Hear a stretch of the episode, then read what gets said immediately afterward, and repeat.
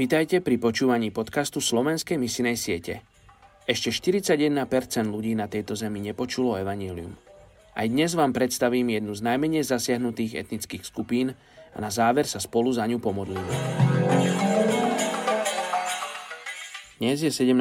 novembra a my sa modlíme za etnickú skupinu iránskych Rómov Domary.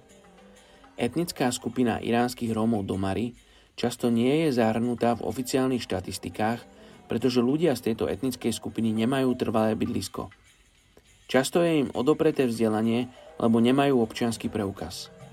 Zomierajú vo svojich jednoizbových ošarpaných domoch na následky jednoduchých chorôb, pretože nemôžu ísť do zdravotníckých zariadení. Poligamia je bežná medzi iránskymi Rómami. Rodiny rozhodujú o manželstve svojich detí zvyčajne bez konzultácie s nimi. Dve rodiny si vymenia prstenie a pár, ktorý je väčšinou v tínedžerskom veku, začne po malom večierku manželský život. Manželstvo teda nie je nikde zaregistrované a potomstvo nebude mať žiadny preukaz totožnosti. Iránsky Rómovia sú oficiálne moslimovia. Poďte sa spolu so mňou modliť za iránskych Rómov v Iráne.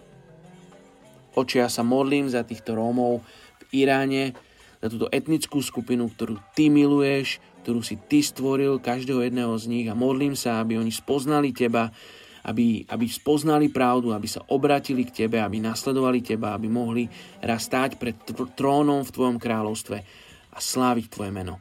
Tak sa modlím mene Ježiš. Amen.